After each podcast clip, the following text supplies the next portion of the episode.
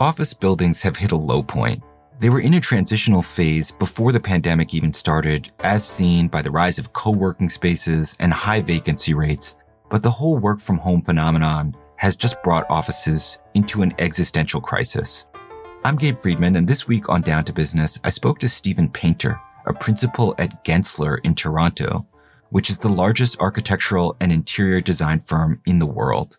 During the pandemic, the city of Calgary which has a notorious surefit of office space, hired Gensler to study whether it was practical to convert empty office buildings into residential units. Painter told me that pretty much every city in North America has had a 5 to 8% increase in vacancy rates over the last six months, which he said is huge. When you think about what's happening to the office, you have to remember that email, smartphones, and other technology have made it possible to work from anywhere, but they've also blurred the boundaries between work and home. Painter had a lot to say about this and how his clients think big companies, large office tower owners, hope to keep the office alive. As always, the interview is edited for clarity and brevity. So, Stephen, thanks so much for joining me today on Down to Business. Thanks for inviting me. It's good to be here. Since this pandemic started, one of the big questions is what's going to happen to office space it's not that every office building is completely and totally empty today, but some are still very close to empty. How do you explain what has happened to office buildings? So what we've really seen is an acceleration of a trend that was happening even before the pandemic, which was that Class A and trophy class buildings, the really kind of exciting new product on the market, is doing very well. But in contrast to that, the Class C buildings that are 50, 60 year old buildings are struggling, and they were struggling pre pandemic. They're struggling even more now. So when you look at vacancy rates for cities, you'll see you know 15 to 20 percent vacancy in a lot of cities. Well, that's actually really skewed between much lower vacancy in high quality buildings and much higher vacancy in the Class C buildings. So what makes an office building undesirable? There's two things that we found tenants are really looking for at the moment. The first is high quality space, so good access to amenities, lots of light, good ceiling heights, that kind of thing.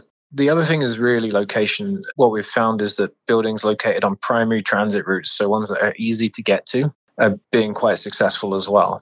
Even a few blocks away from primary transit or primary amenities like you know food and, and retail, they're really struggling. Huh. So it can be you know as niche as two blocks further north, and you're and you're in trouble.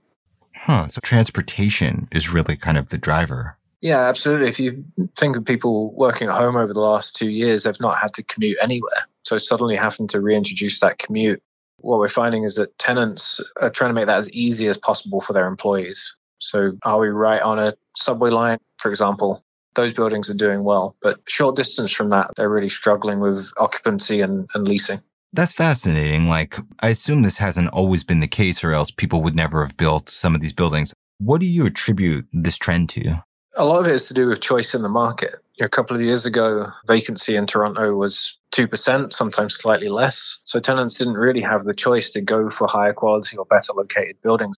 Since the vacancy has crept up, you know 10 12% and in other cities around canada it's higher all of a sudden they have a lot of choice prime locations or prime buildings Sometimes they're taking a little bit less space and paying more per square foot, but they're really looking for quality. And it's that quality that's bringing their employees back to work rather than staying at home.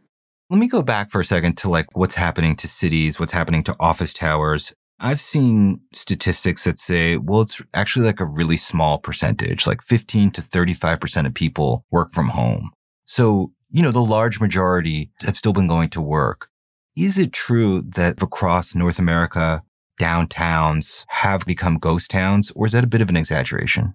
No, I don't really think it's an exaggeration. The numbers that you quoted there are probably people working permanently from home, but there's a lot of people working two, three days a week in the office, and that obviously has a huge impact.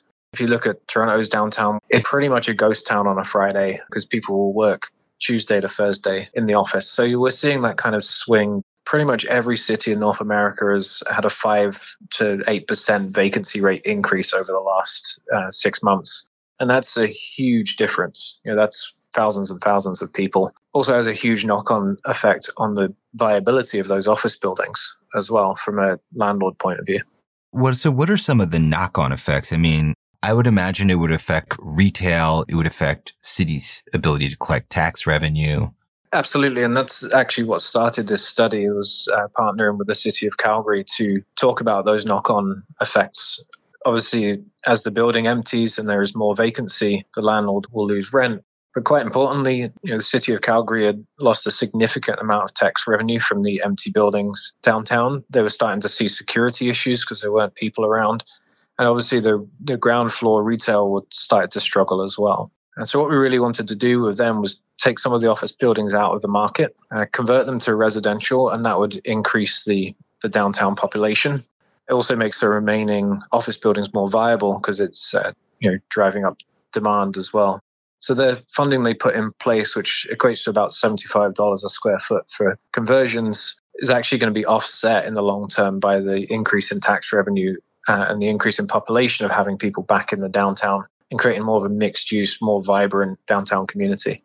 So Calgary's Economic Development Corporation hired Gensler to study whether or not some of these empty office buildings could be converted into residential I mean, can you tell me how you did the study and what you found?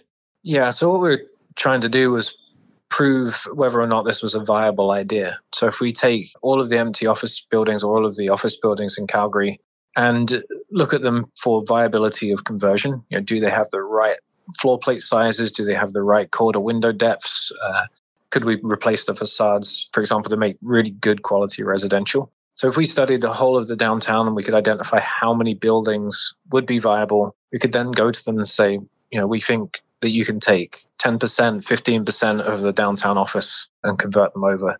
And also then working with local developers to figure out what kind of tax incentive, what kind of grants would be required to make that a reality. So developed an algorithm internally that could study office floor plates for viability of conversion. And then they managed to get that grant program in place within about six months of the start of the study. Right. So they've got this grant program that allows property owners to convert office buildings. And I think you studied about three dozen and about 30% or so were good candidates for conversion. That seems low to a lot of people. Like you mentioned floor plates. What is a floor plate? Why is this difficult? Well, it's not difficult if you have the right building. And that was the key to the study we did with Calgary and we've now been doing for other developers and cities around North America.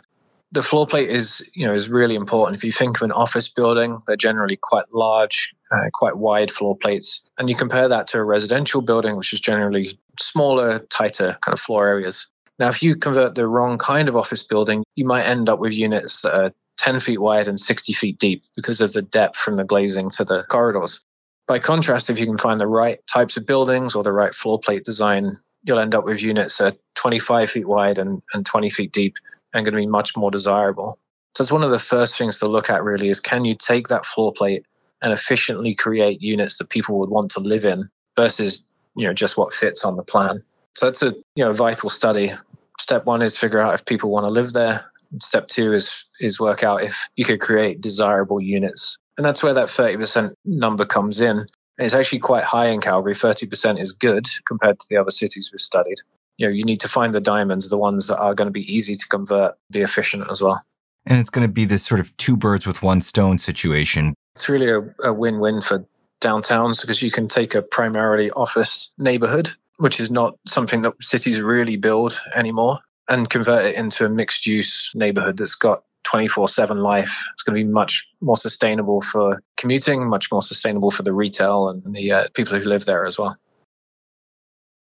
Now we're going to pause a minute for a short break. When you say that, you know, these office spaces are not something cities really build anymore, what's the historical context for that? If you you know think back to the 60s and 70s when a lot of these currently Class C buildings went up, there was really a commuting culture. And even when I came to Toronto 10 years ago, there was a lot of parking lots downtown, and people would come in, park, and go to work. What cities are now doing, and you know, a lot of uh, cities around Canada have led the way in this actually globally, is creating a mix of uses. So they'll demand residential, retail, and office all around the same transit node. So if we can group all of those together, then we can create something that's very walkable and very livable as well. But that wasn't the case back in the 60s and 70s when a lot of our uh, central business districts were built. And that kind of uh, guard your commuter type approach was very prevalent. And that's put a lot of strain on our downtown infrastructures. So being able to move to a more mixed use, more walkable type of neighborhood is, is obviously very desirable for a lot of major cities. Really being able to reposition parts of our downtown to create that vibrant mix of use is, is what we're seeing people doing. It is a long term trend. Uh, we started looking at this right at the beginning of the pandemic, partnered with cities and, and developers to do that. But in the last six months, even people have become a lot more excited about it as the office buildings have started to suffer more, as some of them have started to foreclose, then all of a sudden the interest has peaked. And we see that as a five to 10 year window when these buildings are going to start being converted uh, and start actually coming into occupation. Okay. If office vacancies are up and foreclosures on some office towers increase, then momentum towards converting offices into residential units gather speed. At the same time, I know there's a real push by companies to lure employees back to the office, maybe with free services like therapy or massages or, or free food. But surely many companies won't be able to afford this or, or won't want to pay those extra expenses. Yeah, it's a good point. It actually leads into uh, another trend that we're seeing, which is real ramp up in the amenitization of the buildings by the landlords. So, for example, if your building has a lot of smaller tenants that really couldn't afford or wouldn't have the space to create high quality conferencing or high quality amenities for their team, then the landlords are starting to provide that. And we saw that actually in Calgary, which obviously saw a downturn before most of Canada and they really put in more amenity space for everyone in the building. So not everyone has to have it in their office, but they do have to have it in close proximity uh, to encourage people in. So we're actually doing projects right now that include adding amenity, adding some co-working, adding some fitness areas, adding wellness as a whole building approach. Uh-huh. How is this affecting the cost of office space? It's a good question. I think that is playing out at the moment some spaces are getting cheaper. Other tenants are actually taking less space for themselves, but paying more per square foot for it because they want higher quality space. I don't think we've we've kind of seen the end of that cycle yet. It's probably only just beginning. But what we are seeing, and you know, New York has led the way in this actually, is tenants taking less square footage but paying about the same rent or even paying slightly more rent for it because they want to get the kind of quality of space that's going to encourage people to come in. You mentioned co working spaces. How do they tie into what's happening with offices more broadly? Co working really has two functions either for small businesses that wouldn't normally take, be able to take downtown space, or for larger companies that need swing space uh, because they're either growing very quickly or because they see large increases and decreases of, of staff.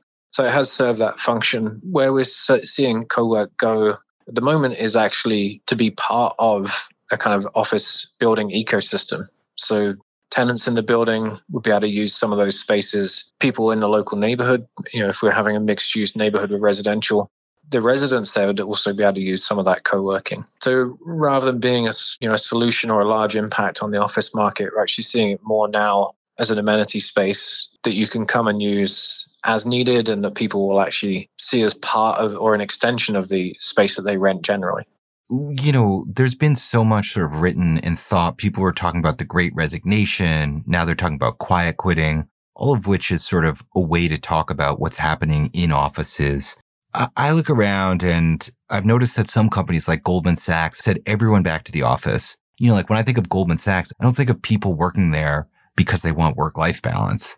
Other companies have said hybrid. Others are still completely remote.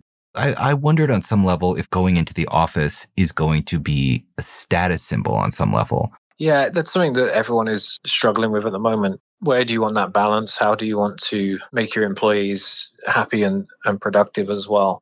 Um, so I don't think hybrid is going to go away. Um, from what we've seen in terms of requirement for in-person collaboration and innovation. I also don't think that purely working from home is the answer for most businesses. You know, for some back of house services, absolutely. But for most businesses, they need a culture and they need collaboration and innovation to be successful. So there will absolutely be some continuation of hybrid. And I think you're right. People will start seeing coming into the office as a way to get noticed, as a way to be promoted, uh, and also as a way to show off the services that you have, not only to their employees, but also to potential clients or uh, partners as well. Yeah, I looked at some of these issues of hybrid. Like with the advent of smartphones, it kind of blurred the boundary between work and home, right? Like people could email you at any time of night. And now you were talking about like co-working spaces that could actually be shared by sort of residential units in a building. Seems like another sort of blurring of that boundary. Is that a trend defining office area, residential areas, towers in general? It's that's a real kind of crystal ball uh, type yeah, question. Yeah, it is. It's you know the proximity of residential and office and the ease of commuting is certainly something that people are, are looking for so that they can have ease in their life, but also a clear separation between when they're at work and, and when they're not.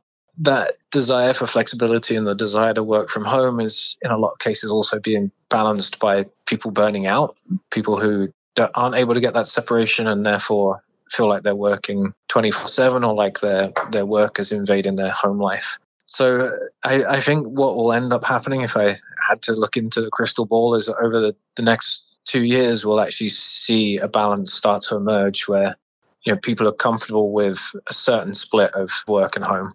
We started all at work, we went all at home, and now we're trying to find that median of okay, this is where everyone actually is. It's comfortable, and it's certainly not in either of the two extremes that we've experienced uh, before. It's a fascinating topic. Thank you so much for coming on the show, Stephen. No problem. Good to speak to you.